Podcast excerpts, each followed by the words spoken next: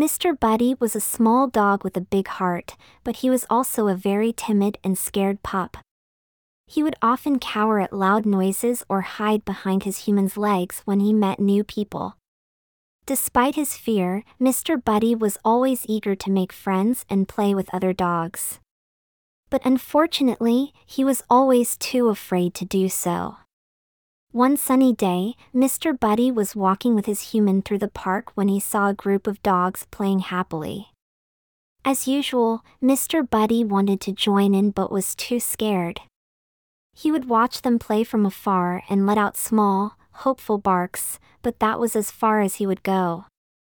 This continued for days, and Mr. Buddy's human could tell that he was feeling down. He tried everything to help him overcome his fear, but nothing seemed to work.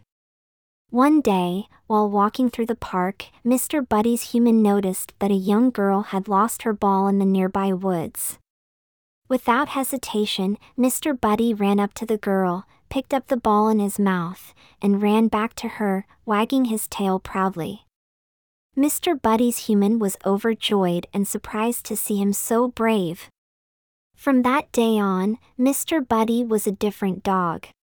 He began taking small steps to overcome his fears, like greeting strangers and playing with new dogs. He even started to explore new places on his own. His newfound confidence helped him make many new friends, both human and canine alike. And although he still had moments of fear, Mr. Buddy knew that he could overcome anything with a little bit of courage.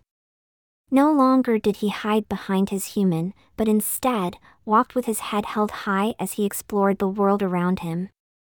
And every time he faced a new challenge, he would think of the young girl whose ball he had returned, and remember that he was capable of anything if he just found the courage to try.